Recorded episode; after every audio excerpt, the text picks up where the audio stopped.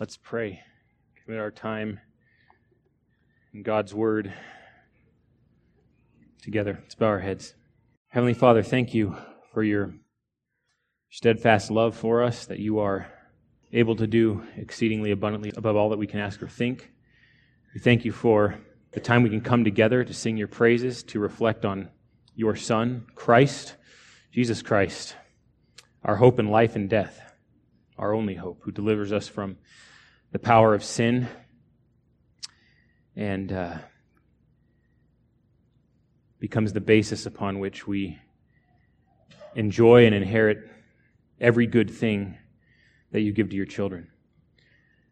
Lord, prepare our hearts this morning. Open them. Help us to be obedient. Open our minds. Give us wisdom to understand your word and apply it, and to walk obediently by faith as sons of light. In Jesus' name we pray. Amen. All right, guys, I invite you to open your Bibles with me to the book of Revelation, the revelation of Jesus Christ. We will be in chapter two. It's always fun to do stuff like this. You know, when you finish a book of the Bible, you kind of enter a transition period. You're able to cover a few uh, peripheral issues or even perhaps things that have been on my mind for a while. And I think uh, when we go to the book of Revelation, there's just so many treasures there to uh, discover and to apply. And uh, regardless of what your view of this book may be, uh, it is doubtless that there is in here an immense uh, treasure of truth that will benefit and strengthen the church. And it's also occasion to uh, not neglect the things that we have just been studying. You know, we talked through First Peter. We spent over a year in that book, and one of the things we uh, highlighted regarding that book is the fact that First Peter really tells us all about the Christian life. There's very little uh, regarding our life in Christ that we do not learn from First Peter or elsewhere in the Bible that is not somehow connected to First Peter. So in five short chapters, we're able to study very carefully and, and take in immense amounts of truth regarding the Christian walk. And so one of the reasons that we draw our attention today to the book of Revelation and the church in Pergamum, or some translations say Pergamus in particular, is because Pergamus is known as the compromising church. If you want to understand that in modern parlance, you could maybe say the pop church or the relevant church. But if we uh, read this letter that Jesus Christ himself writes to the church in Pergamum, we see the urgency. in fact, the entire letter or entire book of Revelation is one of urgency. In the opening verse, we read this. If you want to turn to chapter one really quick, uh, it says this, the revelation of Jesus Christ, which God gave him to show to his bondservants the things which must soon take place. It's kind of bookended in the final chapter where the Lord Jesus tells his people, behold, I am coming quickly and my reward is with me. So whatever is going to happen in the book of Revelation is going to happen or at least start very soon. And so Jesus has a word to his churches. And note that each of these letters, regardless of what church they are primary, primarily written to, are meant to be read to all of the churches. It is definitely true that no matter where your church is spiritually, you want to guard it from compromise. That is my heart for Emmaus Road. I want us to be a church without compromise. And I realize that as we're growing in the Lord, there's always going to be a little bit. One of the major components of sanctification, of being conformed to the image of Christ, is rooting out compromise, is rooting out all that is hypocritical and double-minded and not of faith within the church. And so we want to guard against it and take heed to the Lord Jesus' warning to this church. And I think this is a very pertinent letter, especially uh, considering the times in which we live, considering the state of the church, especially the American church. It is a church, it is a church, by and large, fraught with compromise, stricken with all kinds of hypocrisy. And it could, I mean, we could take a whole day simply going through uh, the many catalysts for compromise in the church. Again, releasing its hold on Christ, not taking its stance on the gospel, uh, relinquishing its view on biblical authority, and many other different compromises. I think those are the main ones. But I think one of the things that is characteristic of the church today, one is a desire to not be persecuted, a desire to not suffer, right? We talked about that a lot in 1 Peter. Upon finding out that suffering for a faithful church, for a faithful body of believers is something that is inevitable. And why we don't go looking for it, we understand that if we are to live a godly life in Christ Jesus, we will be persecuted. It is only a matter of time. Not if, but when. And I think walking hand in hand with that fear of persecution is the desire to be accepted, right? The desire to be relevant, the desire to have a place in the, a position in the marketplace of ideas. And I would say that this is a, an ungrounded fear of a church who really has a true fear of God and a love for Jesus Christ. Note something very important that when we, when the church stands as a witness, when we go into the marketplace of ideas, that is conquered ground. Okay, we don't have to worry about being relevant there because the church is relevant. And here's why, is because Jesus Christ owns the marketplace of ideas. It's his ground. He gives us quarter to go and proclaim the gospel. That is why, precisely for the last 2,000 years, no matter how the devil and his minions have assailed the church, she rises triumphant. She endures.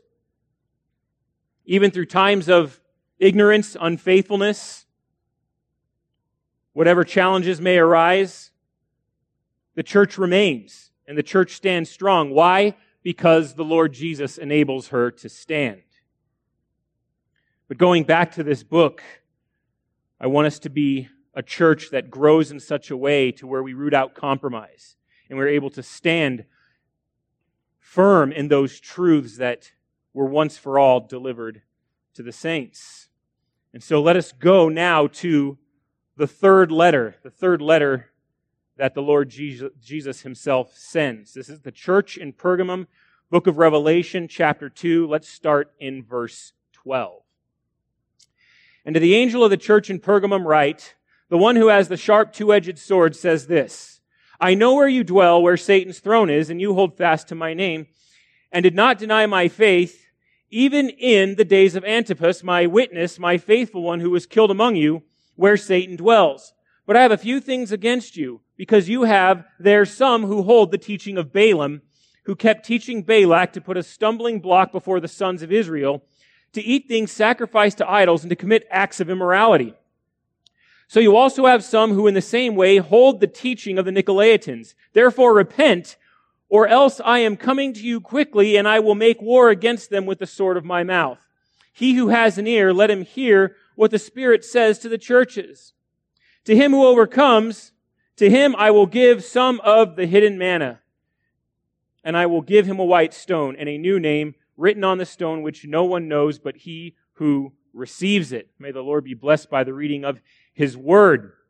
So there's a blessing for us in this, and I take uh, I, I, take the uh, the view that says this church in Pergamum was the primary church in focus. I do not believe we have sufficient sufficient grounds to look at each of these seven churches and somehow impose uh, a hyper allegorical uh, interpretation on it. I think we can we, we can take it in plain language. Nor do I believe that this these these seven churches somehow represent seven phases of the church age, and now we're living in Laodicea, the last age, the lukewarm age. I believe that you will find each of these things present all throughout church history. You will find compromise. You will find dead churches. You will find loveless churches. You will find lukewarm churches. You will find all kinds of churches across the spectrum all throughout church history. So what we want to concentrate on is what the Lord Jesus intends to say to this particular church at this particular time in the first century. That is the primary audience. But though that is so, there is much that we can glean from it. Again, this, is this, is, this is a message that is timeless. It is for all churches to learn from. But it is written primarily to the the church in Pergamum. So we'll break this down again. No, no, no fancy outlines. I'm not going to give you like three key points that how to, how to avoid compromise in the church. We're going to see what the Lord Jesus says, and we are going to focus on that today. And Lord willing, as much text as we have, we will uh, finish today.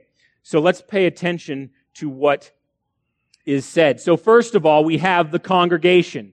To the angel of the church in Pergamum, write, looking at verse 12. So I take angel as messenger, maybe, maybe a teaching elder, a pastor of that church. He is meant to take a message to this church in Pergamum.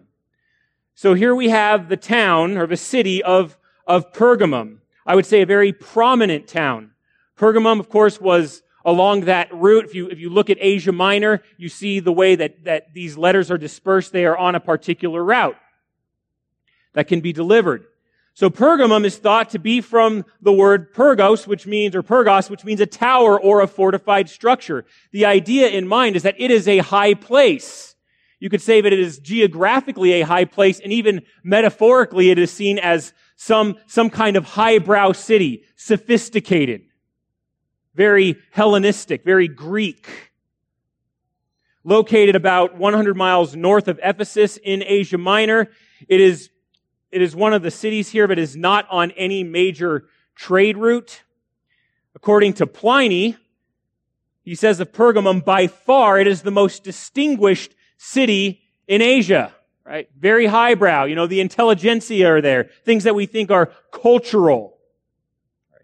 Things that are important in the worldly sense. Pergamum was Asia's capital city for 250 years since 133 BC. Built on a massive conical hill, again, prominence. It was, it was high, it was very noticeable. According to William Ramsay, beyond all the other sites in Asia Minor, it gives the traveler the impression of a royal city, the home of authority. So you see how that could go to your head. The rocky hill on which it stands is so huge it dominates the broad plain of the Caicus River Valley so proudly and so boldly. You know, we think of Colorado Springs in that respect, do we not? All right, we're at the front range, beautiful mountains, rivers, valleys, all that is thought of as scenic and beautiful and majestic. Right? we love it here. Most notable of Pergamum was its enormous library boasting 200,000 volumes. It was second only to the Library of Alexandria. So even they placed, back then, right, nothing new under the sun, even they placed a huge premium on education, right? No, knowledge. Is staunch defender of Hellenism, the Greek way of life, of course, which ran very counter to life in Christ. Say impossible to have your foot in both worlds, and yet that is the compromise in view here that the church of Pergamum is facing. And characteristic or consistent with the other churches, it is yet another center of paganism and idolatry. You have temples there to Zeus, Athena, Asclepius, Dionysius, and emperor worship dating all the way back to Caesar Augustus. And we have no biblical record of the church's planting. We just know based on scripture's account that there was a church there in the first century um, from Acts chapter 16, verses 7 through 8, we read of Paul's travels through Mysia, which is very close to Pergamum. So we know that at some point it was planted, but we don't have any extra data detailing who specifically founded this church. All we know is that currently, at the, at the, writing of this letter, the gospel is exploding in Asia Minor. There are churches all over the place. And where the word of God is preached, there, there is the word that is not of God that is also proclaimed with equal fervor. Today, the city of Pergamum is known as Bergama or Bergama. And for my studies, even this morning, I found a, a, correspondence of a possible effort to actually plant a church there, but there was no, there was no update. So of course we learn through this, through history, that it shows that when the church cedes, cedes ground, it is very difficult to regain that ground. All the more reason for the church not to compromise, to not be foolish to the point where we just buy the spirit of the age and make it our own or try to, try to reconcile it with the gospel of Jesus Christ.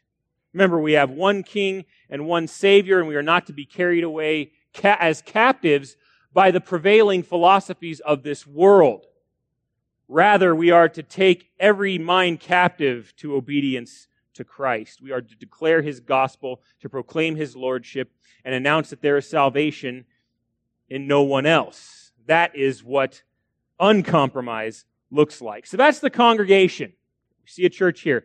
Secondly, we have the Christ.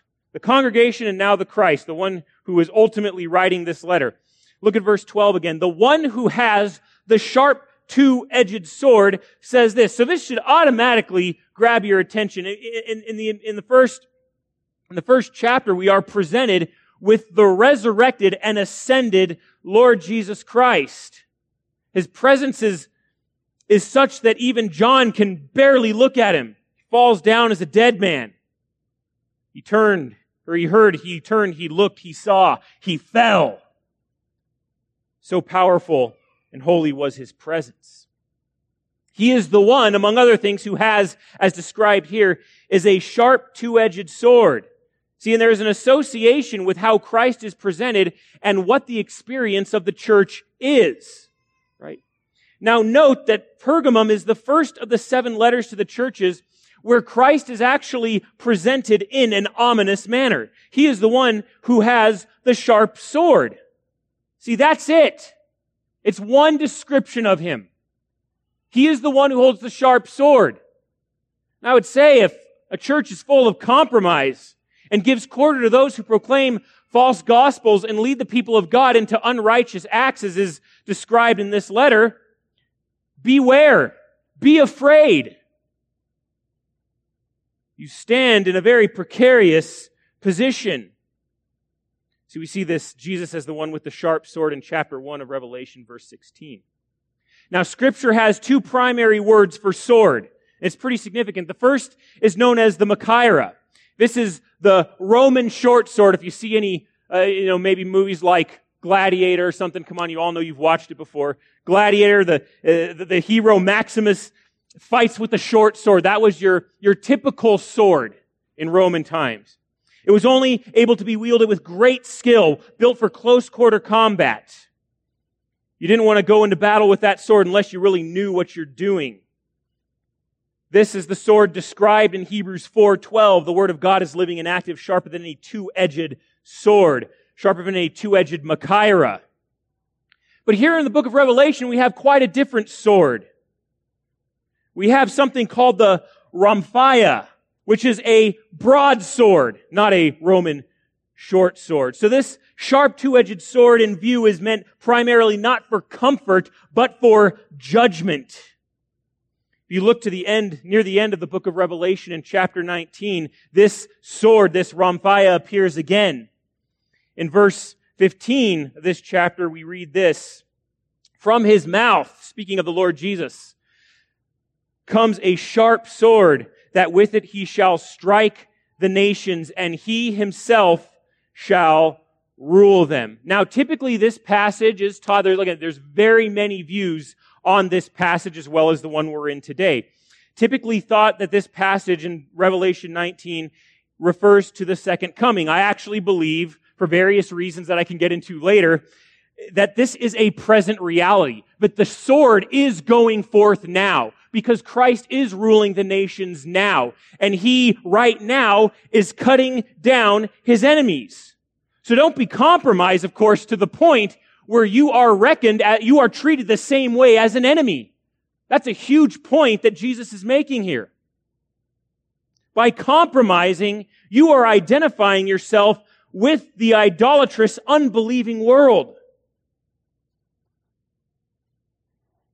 You don't want to be standing there when Christ is reckoning judgment to the unbeliever. See, this language here from Revelation 19 is strikingly similar to what we read in Psalm 2, which is a messianic psalm that I believe is parallel to what is happening in Revelation. I would actually say Revelation 19 is a fulfillment, real-time fulfillment of Psalm 2.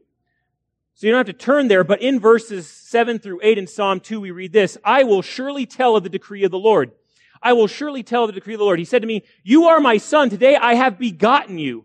Ask of me, and I will surely give to you the nations as an inheritance, and the very ends of the earth your possession. You shall break them with the rod of iron. You shall shatter them like earthenware. An oxymoron we, th- we don't think of at times as this shared power, right? That is, that is just fantasy. That is fairy tale. The Lord Jesus will not share his power with another. He will not share his glory with another. Right now, he is breaking the nations in his own way, in his own sovereign power, with a rod of iron. How do we know this is going on now? Well, you look in Revelation chapter 1, verse, verse 5, and it says this, And from Jesus Christ, the faithful witness, the firstborn of the dead, and the ruler of the kings of the earth. The ruler now, not the future king, the now king, the now cosmic sovereign over all, who is exercising his judgment on the nations, and who is also saving the nations through the proclamation of the gospel. And this is what is happening. And this is the sword he wields. This great heavenly broadsword through which he brings judgment. So after going through all of this, what's the point of a church? First and foremost for Pergamum, but then by extension, any other church. It is this, is that the church in Pergamum is in danger. A church that compromises is in danger. Though a tower, though high and lofty, it will be cut down. Remember the passage in 1 Peter 4 verse 17. It is time for judgment to begin with the household of God, right? Judgment has come to the church. A purifying judgment. Right? The church will not be spared. And if you take an early view of the book of Revelation, you could see this as parallel with the judgment that Jesus is about to unleash on the apostate city of Jerusalem. He will judge that city, and far be it from the church to be in a place of such careless un- unfaithful complacency that we get swept along with it, swept away with it. We don't want that to happen. See, it's easy for a compromised church to say, because if a church is compromised morally, it's going to be compromised intellectually. And in the church's complacency, it will say, well, judgment is for this. It is not for me. Surely I will escape it. Surely the Lord will not judge me. I will be spared. I will be spared. What unbelieving naivete is this? To think that we can act like the world consistently, to, to all but identify ourselves with them, if not in word, at least in deed, and think that we will not be swept away, that we will not be judged, that as the Lord describes elsewhere, that we will not, that, that our lampstand will not be removed. Believe the Lord when He says that will happen if we do not repent. Think of a, a song sung by Johnny Cash. It's called God is Gonna Cut You Down says this, well, you may throw your rock and hide your hand, working in the dark against your fellow man, but as sure as God made black and white, what's down in the dark will be brought to light. You can run on for a long time, run on for a long time, run on for a long time. Sooner or later, God will cut you down. Sooner or later, God will cut you down.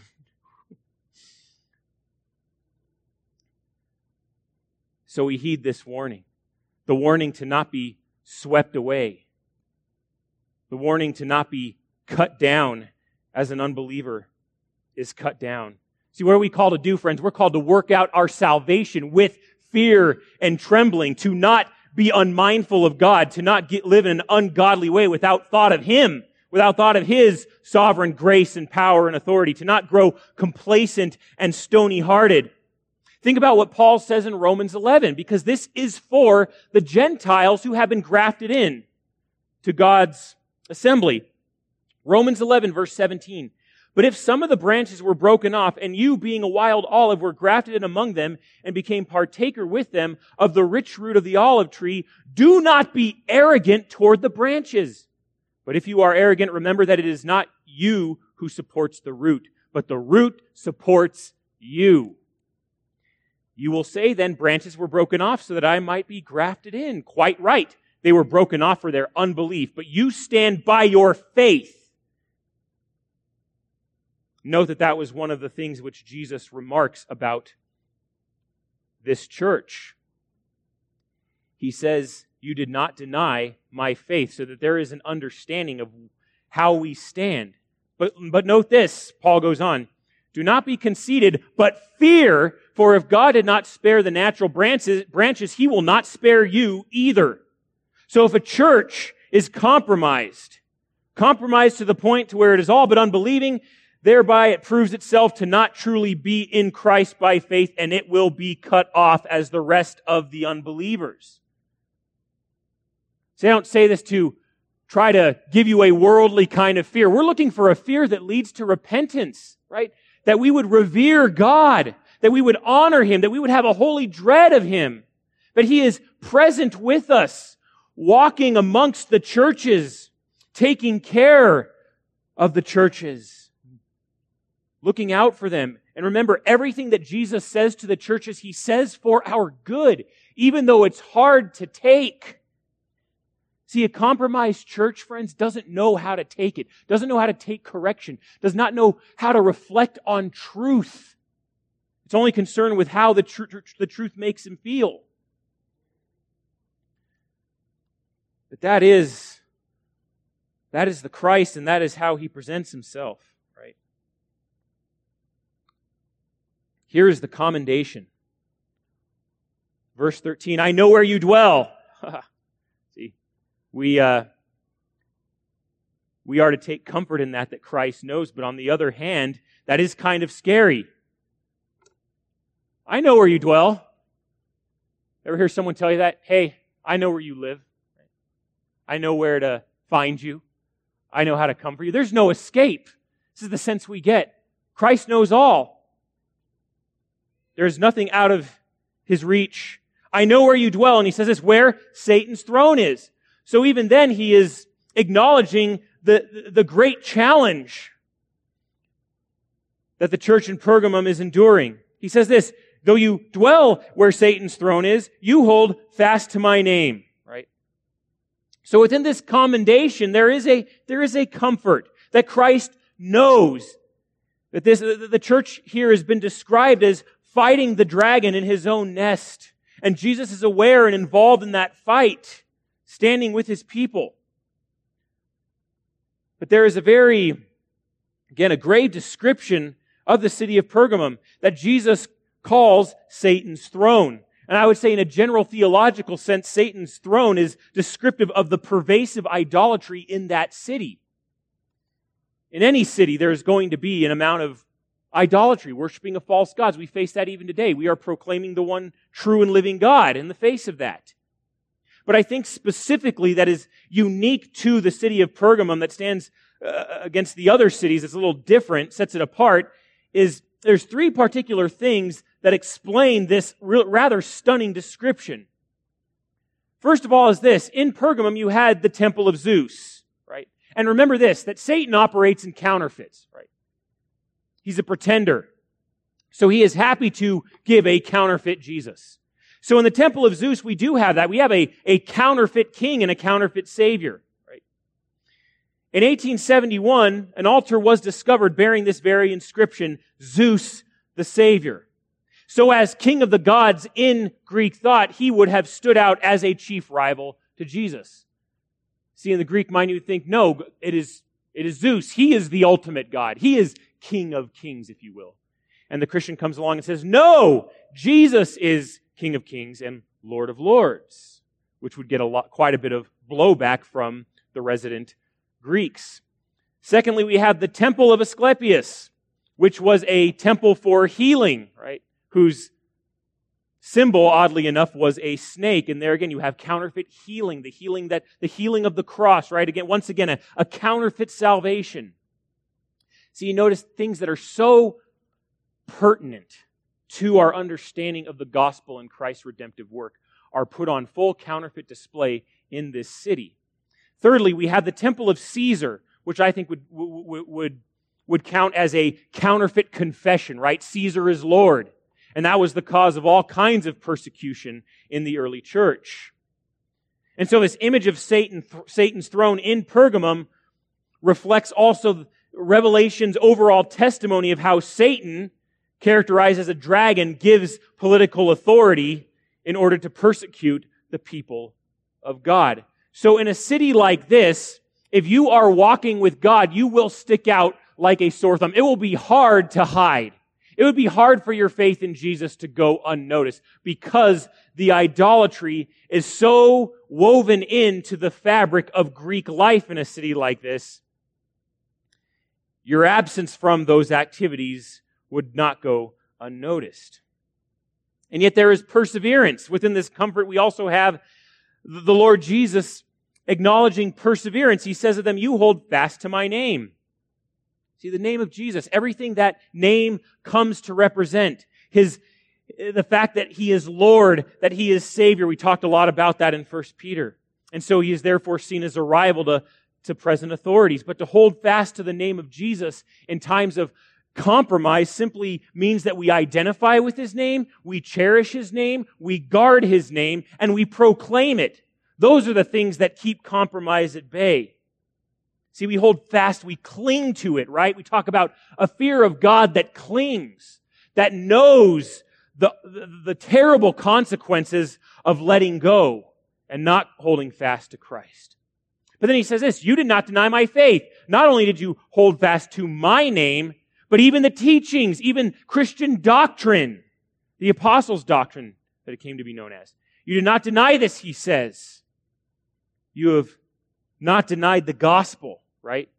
The whole counsel of God, the faith points to Christ as the ultimate fulfillment of divine revelation. In Jude 1 3, we read about the faith once for all delivered to the saints. And so that faith was upheld, preserved, and taught in this church. So we would say, you know, so far so good. The church of, uh, of Pergamum is batting a thousand. They're doing, they're doing some, many, many things right. Holding to the faith not adding to it, not taking away from it, and not denying it by silence, right? Sometimes we say silence is consent. No, they, you, you would say that to, to not deny the faith is to give vocal uh, identification with it. That we hear the voice of the Good Shepherd and follow him. And yet, even within this comfort, there is a cost involved. There is a cost, even up to death.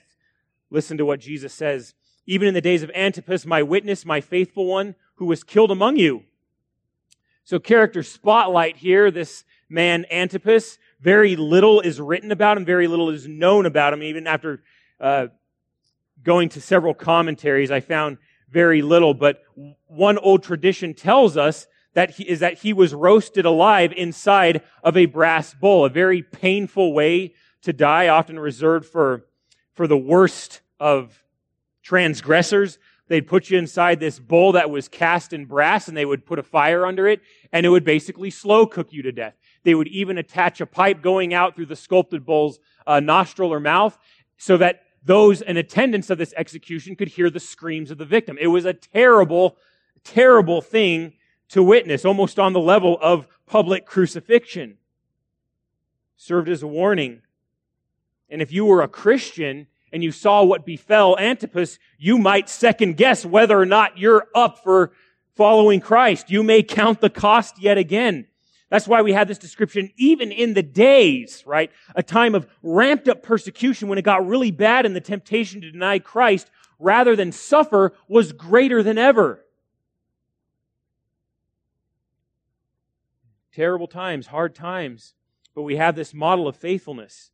But I think, you know, in light of all we know, rather than speculate who or what Antipas was, it is best to know him by Christ's description. My witness, my faithful one. See, regardless of the test that we face as believers, the most important thing is that Christ looks upon us and says, mine, that he claims us as his own, that he acknowledges us that we belong to him. That, more important than our name, is how Christ sees us. And he repeats this again where Satan dwells. Could be that Antipas was martyred in a pagan place of worship in this city, but simultaneously, what a public witness to the strength and power of the gospel that even in his time of death, Antipas was faithful to the end, thereby giving public testimony that following Christ is worth everything, more precious even than his own life. And what an example that remains for the church of Christ today. But here we come to verse 14. Look at your Bibles again. Here we have the bad news, the condemnation. But I have a few things against you. Do not take this lightly, friends. If the Lord of heaven and earth has something against you, believe me when I say you would want to know. You would want to know what that was. I have a few things against you because you have there some who hold the teaching of Balaam, who kept teaching Balak to put a stumbling block before the sons of Israel to eat things sacrificed to idols and to commit acts of immorality. That's just the first thing. There's another. But see, when the church compromises in the way that Pergamum is, it denies the power of God by being drawn in to the very things from which it was delivered. Perhaps this is pressure from Antipas's execution. So here's the first compromise. You have there some who hold the teaching of Balaam. Okay. What is this teaching of Balaam? Now, a remarkable thing about the book of Revelation is that it is self-interpreting. You want to know what something is or where something comes from? You, you compare scripture with scripture. There are hundreds of allusions and references to the Old Testament. So, where do we go? We go to scripture itself. Well, let's figure this out. Who was Balaam? And what did he teach? Here's the man. Balaam was a, what you could call a sorcerer for hire, right? A journeyman, as it were, from Mesopotamia. As one man says, as Beale says, Balaam's name became a catchword for false teachers who for financial gain sought to influence God's people to engage in ungodly practices. Now these ungodly practices can come in a variety of forms particular to the church of Pergamum, was going back to idolatry and sexual immorality, which of course were linked, especially in the first century, probably the same today. Seems to, they seem to, to run hand in hand with, with one another. I mean, we see this, I think, mostly within confessing American evangelicalism. We do see sorcerers for hire, right? Give me this amount of money, write a check for a thousand dollars, and I'll pray to God, I'll send you a miracle handkerchief or miracle water and all your dreams, your dreams will become true. You'll be healthy, wealthy, and wise and everyone will be envious of you.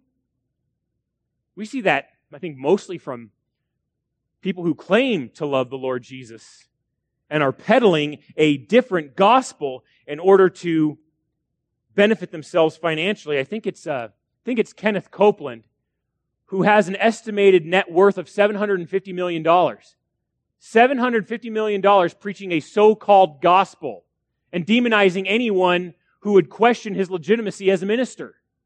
And yet there we have it. It's shameful that the church tolerates that kind of madness. But back to Balaam. He appears in Numbers chapter 22 through 24 and he's killed in Numbers 31 8.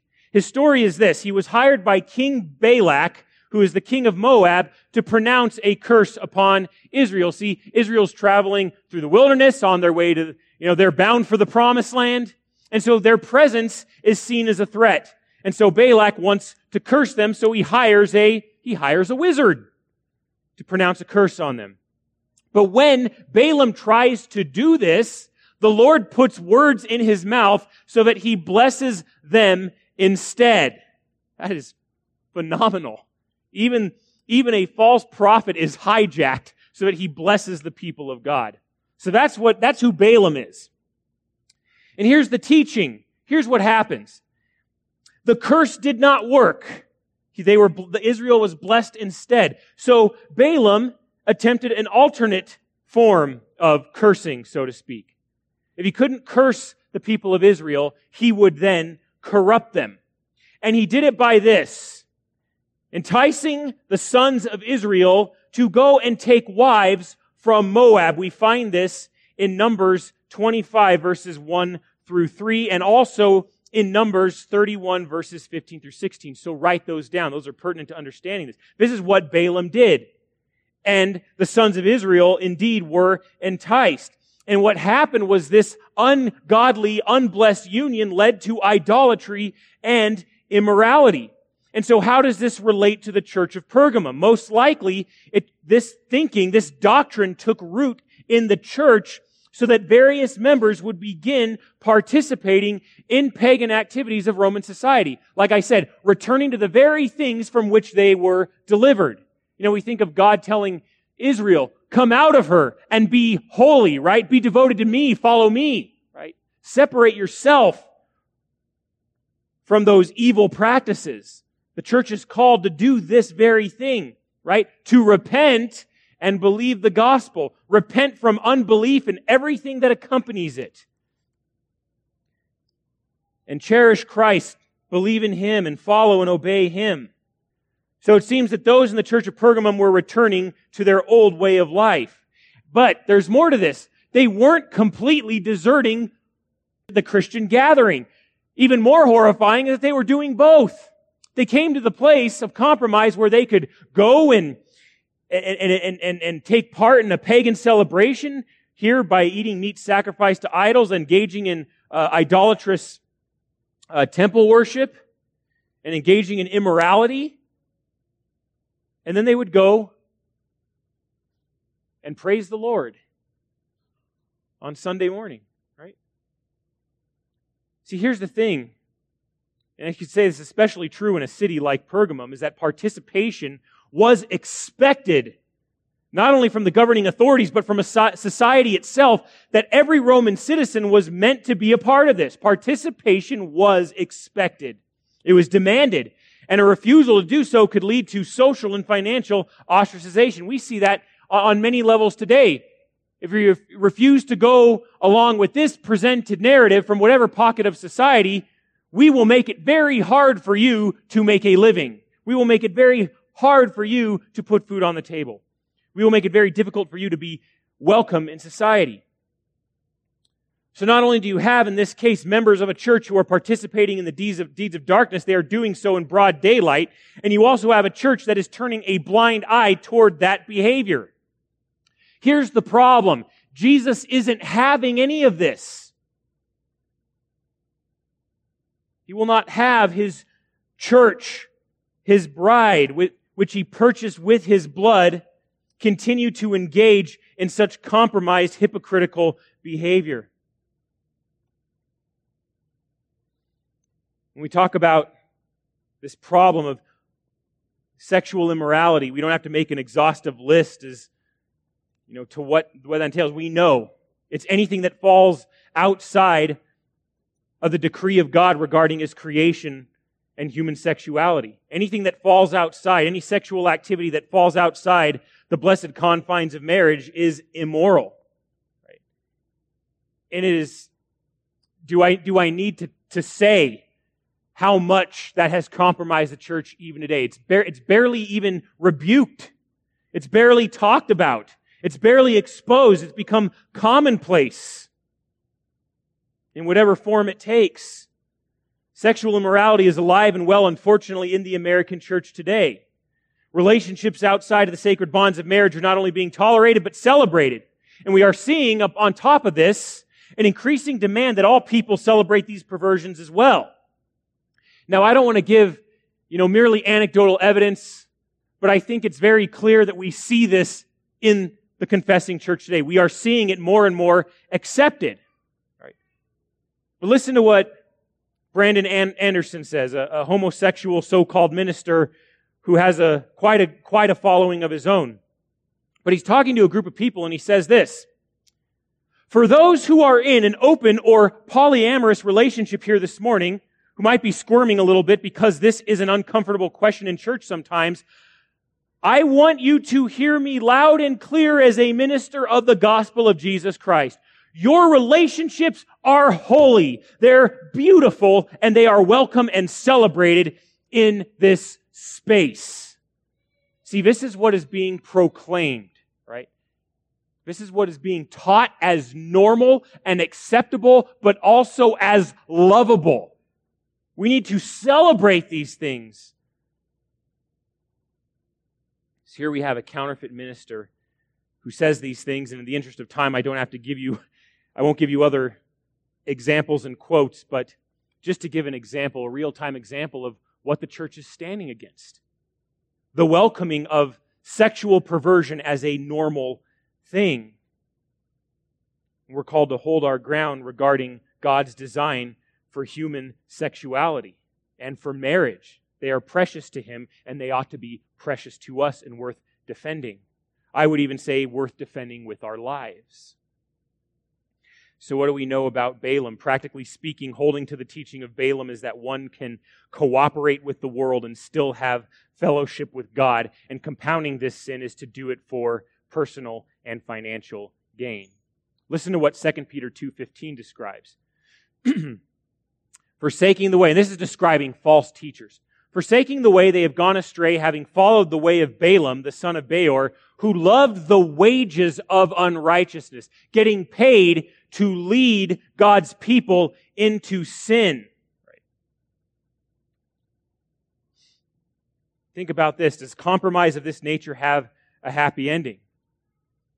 This is unacceptable both here and now. Listen to John, 1 John 2, verses 3 and 15. The one who says, I have come to know him and does not keep his commandments is a liar, and the truth is not in him. Then you read on in this same chapter, do not love the world nor the things in the world. If anyone loves the world, the love of the Father is not in him. So you can't, you can't say one thing and then be this. That is an unacceptable testimony. In Matthew 6:24 we read the words of Jesus, no man can serve two masters.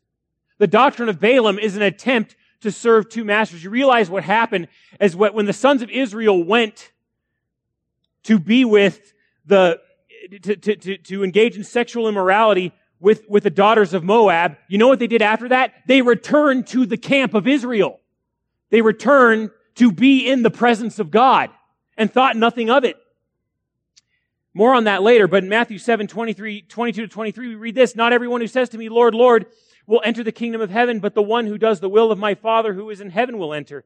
Many will say to me on that day, Lord, Lord, did we not prophesy in your name and in your name cast out demons and in your name perform many miracles? Then I will declare to them, I never knew you. Leave me, you who practice lawlessness.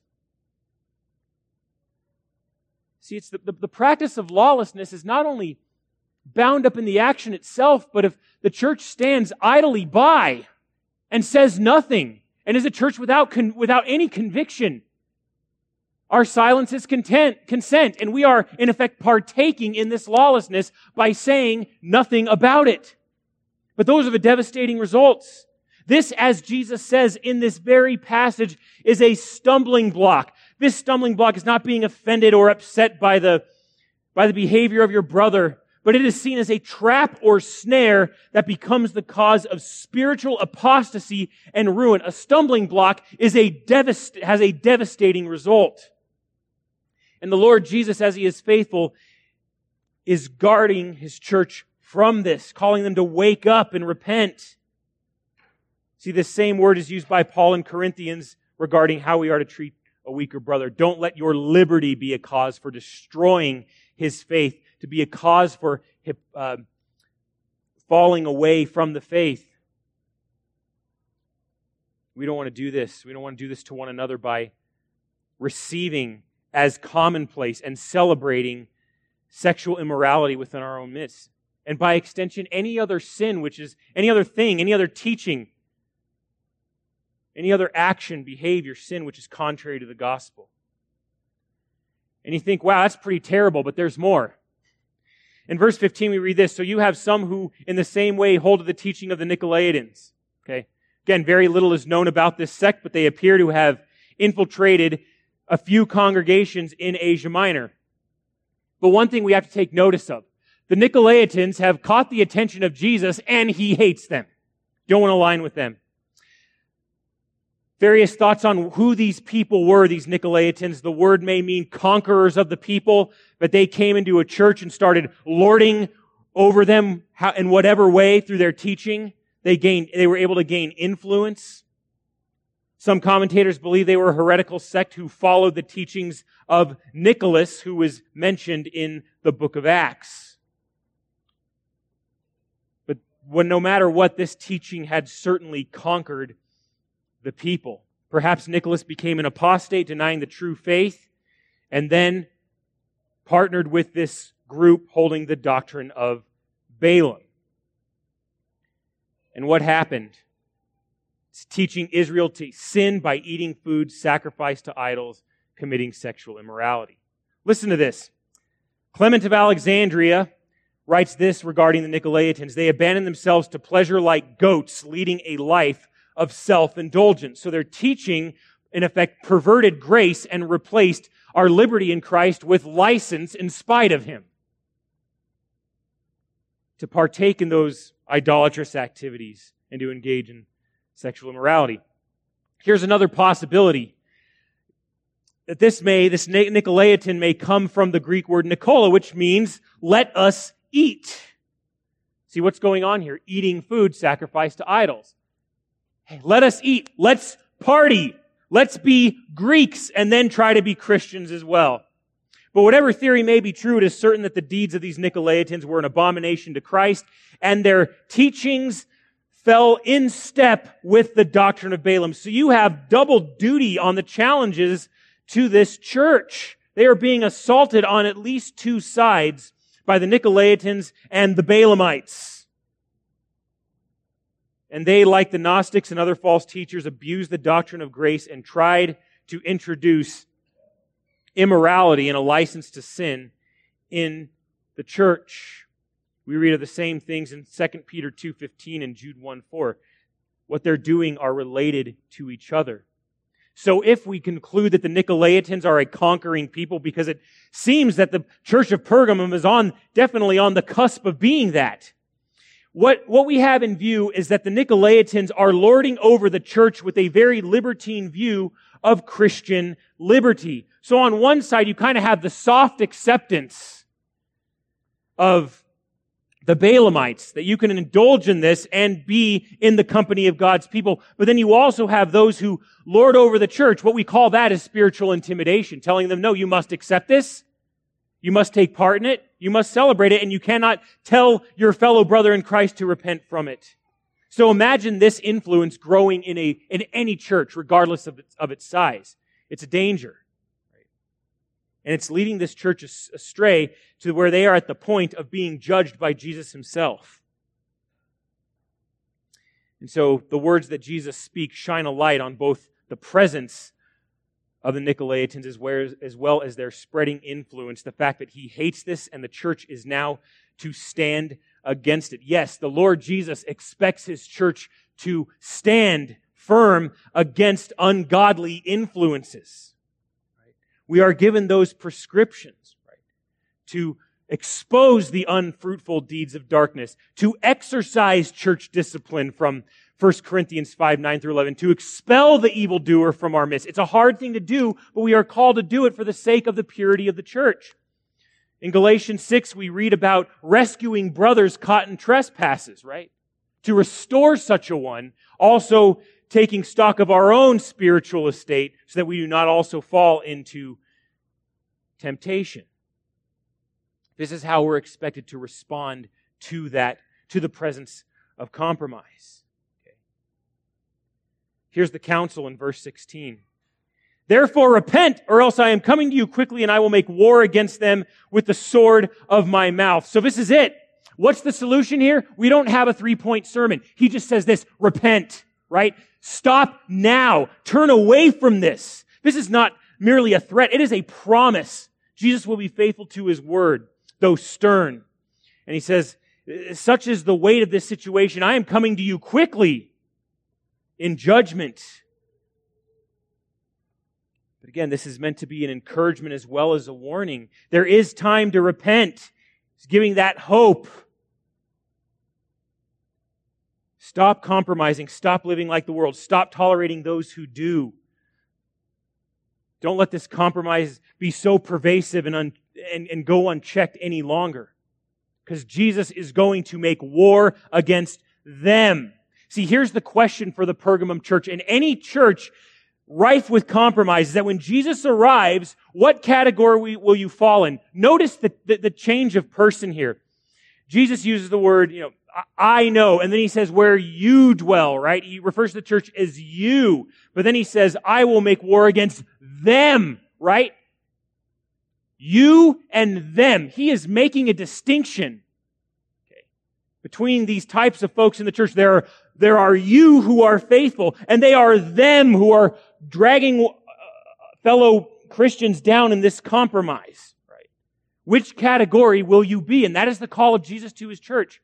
Will you be them who I judge, or will be you who are faithful and cling to my name and, and, and do not deny my faith and who do not find yourself in the waters of compromise, therefore swept away by them when I, when I show up.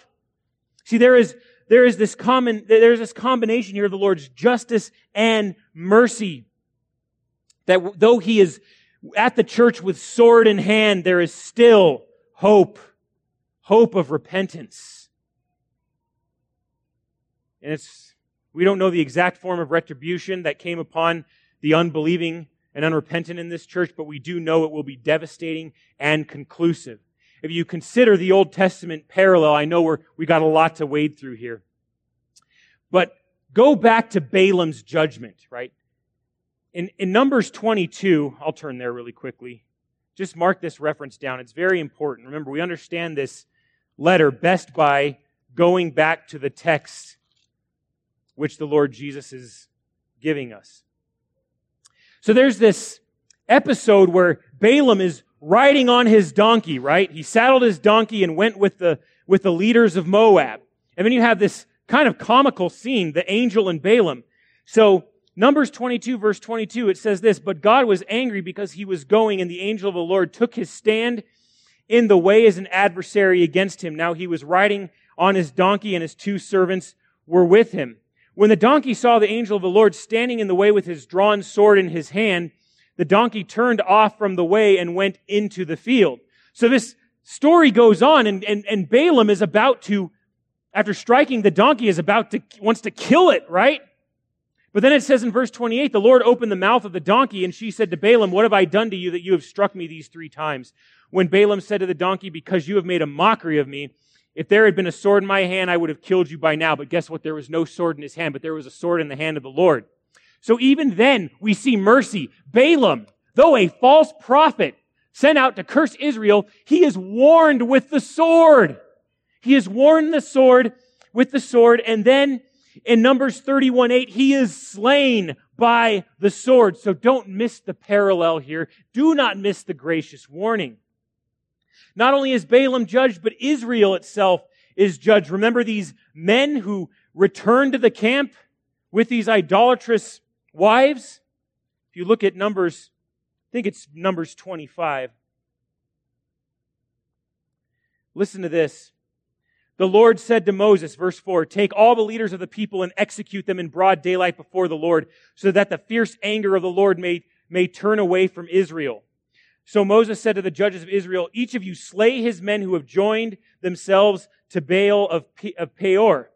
Then behold, one of the sons of Israel came and brought to his relatives a Midianite woman in the sight of Moses and in the sight of all the congregation of the sons of Israel while they were weeping at the doorway of the tent of meeting. They're too busy crying to do anything. You see what's going on here? This sin, this terrible sin of idolatry and sexual immorality is being done out in the open. And who's doing anything about it? Right? It's become accepted. It's become commonplace. No one's doing a thing, right? They're weeping. But note verse 7. When Phinehas, the son of Eleazar, the son of Aaron the priest, saw it, he arose from the midst of congregation and took, and took a spear in his hand, and he went after the man of Israel into the tent and pierced both of them through, the man of Israel and the woman through the body. Now, I'm not saying start running heretics through just so that qualification is clear, but how do we understand that? How does, how does this penalty of death apply to the New Testament, to the New Testament church? Well, very simple. We warn and then we put those out who are sowing division via false teaching in the church. We put them out publicly. We put them out boldly as a warning to the church and as a testimony against that sin and as, again, a, a, an exercise of zeal for the purity of God's people. And then you go on in this, in, in, in this book of Numbers uh, chapter 25. So the plague on the sons of Israel was checked. Those who died by the plague were 24,000. I know it's kind of spiritualizing, but you wonder what men and women are, are out there with the conviction to act so that the, the plague is checked. So that the judgment of God is turned away from his church. Who will be those who stand first when no one else is and will call out this unbelieving activity, this immorality, this idolatry that is always trying to press its way into the congregation of God's holy people. Same thing then, same thing now. It's never changed. It's always been an effort of the enemy to try to sow compromise within the people of God. And the people of God, unfortunately, stand there and allow it. Let it happen. So who will be that Phineas? That is, that is the call to you this morning. Who will be that man of conviction, that man of action, and that man motivated by a love and zeal for the Lord Jesus Christ to stand up against this gross immorality, idolatry, and compromise? It's hard. It's not easy. But notice that Phineas in Numbers 25 received this. Notice his reward. Verse 10 Then the Lord spoke to Moses, saying, Phinehas, the son of Eleazar, the son of Aaron the priest, has turned away my wrath from the sons of Israel, in that he was jealous with my jealousy among them, so that I did not destroy the sons of Israel in my jealousy.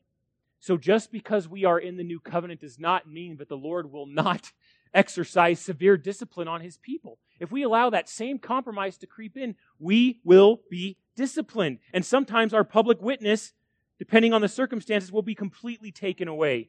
We do not want the Lord to cut us down. No, we want to be faithful. Remember, we are the city on a hill. We want to be a light to the nations and walk with Him and not allow compromise to gain a foothold in our midst. So that's the lesson. But let's go on to the challenge and comfort and finish up this text. Verse 17. He who has an ear, let him hear what the Spirit says to the churches. That's the question. Who has an ear? Because the one who does not have an ear, that is a sign of judgment. So he calls to, calls, calls his people to attention. Remember in Isaiah 6, 9 through 10, to not be able to hear was to be dull to the Lord's voice. It was to face judgment. Same in Jeremiah 5:21. Now hear this, O foolish and senseless people who have eyes but do not see, who have ears but do not hear. If you have an ear, if you are tuned to the voice of the Lord, then listen. We don't want to be those who are dull of hearing. Same thing with Ezekiel 3:27, but when I speak to you I will open your mouth and you will say to them thus says the Lord God, he who hears let him hear. Listen and respond accordingly. And he who refuses, Ezekiel goes on to say, let him refuse, for they are a rebellious house. You know, rebels are going to reb. They're going to keep rebelling. They're going to keep doing what they do. But as for you, listen to the word of the Lord. But there is blessing, both temporal and eternal, to the one who overcomes. Right? And who is the one who overcomes? What is the victory that overcomes this world? Our faith. So the one who continues to rest in Christ, to be faithful, to trust in Him, it is not too late.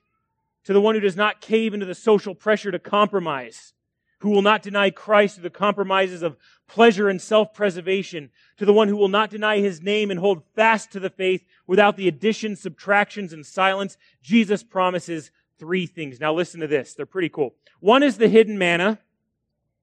The second is the white stone, and thirdly is the new name. These are immensely difficult to interpret, but I think we can get an idea. Note, these blessings are both temporal and eternal. Once given, they are never relinquished. So here's the hidden manna. I think most importantly, this signifies our life in Christ and the fact that He sustains us. He sustains His church through trials and temptations. Its hiddenness suggests that while we partake of it in part now that at the end of time we will experience it in full. It contrasts the immediate grat- gratification of eating food sacrificed to idols unto damnation with the delayed gratification of this feast with Christ, a feast of eternal quality to be enjoyed in this life and the next. Its hiddenness also suggests that it is hidden to those who do not believe, but we know what it is. This mystery has been revealed to us. So just as the manna from heaven sustained Israel in the wilderness, so will God sustain his people as we proclaim the gospel to the nations. There's a lot more on manna, but we'll, we'll stop. A lot more background information, but to say this to you today is how it applies. That's, what's, that's what I want to emphasize.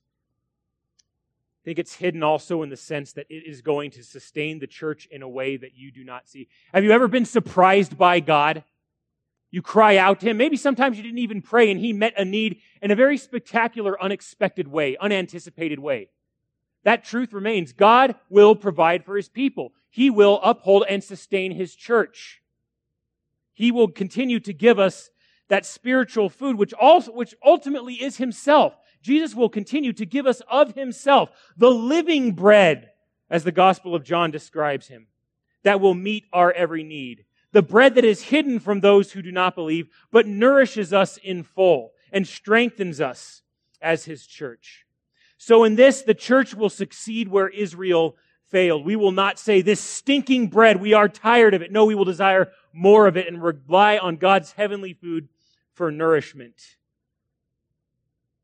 and experience that in full uh, when he returns. Secondly, is this a white stone? Poythress writes, interestingly, pink granite dominated the buildings in Pergamum because it was also available locally.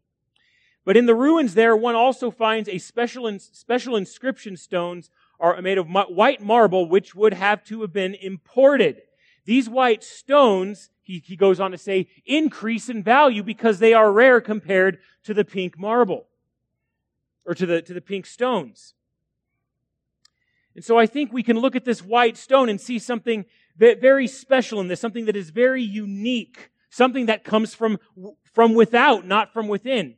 See, white stones were used in Jewish courts of law and as invitations to special events. So I think what we can gather from this is that this white stone given to those who, who overcome symbolizes the overturning of the world's condemnation against us and becomes our invitation to life with Christ and ultimate eternal glory with Him.